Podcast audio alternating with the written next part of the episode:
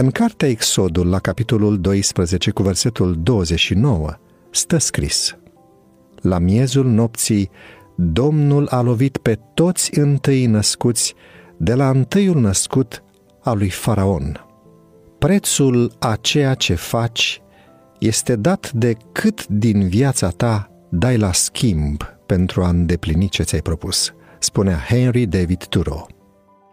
M-am gândit la o persoană, spune autoarea, implicată până la saturație în spectrul activităților cotidiene și care, în același timp, poartă responsabilitatea copiilor și tinerilor.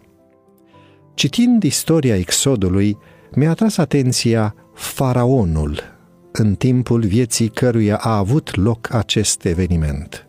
Dacă este vorba de Tutmose al treilea sau Ramses al doilea, asta are mai puțină importanță.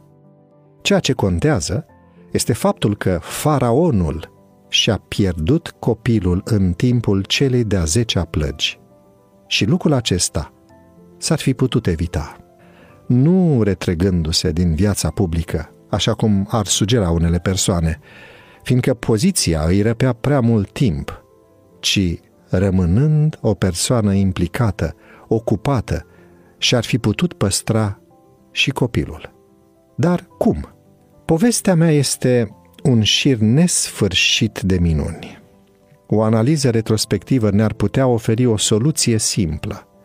Fiecare dezastru care s-a abătut asupra Egiptului a vizat un anumit palier din spectrul vieții religioase, politice, economice, familiale, etc.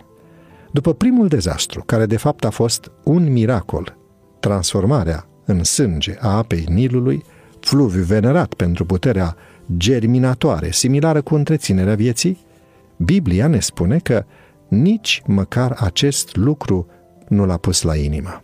Ignorând fiecare miracol, a ajuns să ignore și miracolul de a avea un fiu pe care îl pierde în final. În Cartea Educație, la pagina 225, autoarea Ellen White spune Formarea caracterului este cea mai importantă lucrare care a fost vreodată încredințată făpturilor omenești. Nu a fost niciodată mai importantă studierea lui cu sârguință ca acum. Nici o generație din trecut nu a mai fost chemată să facă față unor chestiuni atât de însemnate.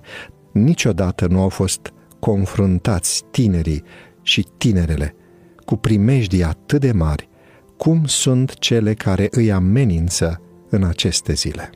Neglijarea miracolelor vieții, care de fapt sunt un mesaj din partea cerului pentru noi, ne poate răpi neprețuitul dar reprezentat de copii și de tineri, pentru că ei sunt mâinile cu ajutorul cărora atingem cerurile.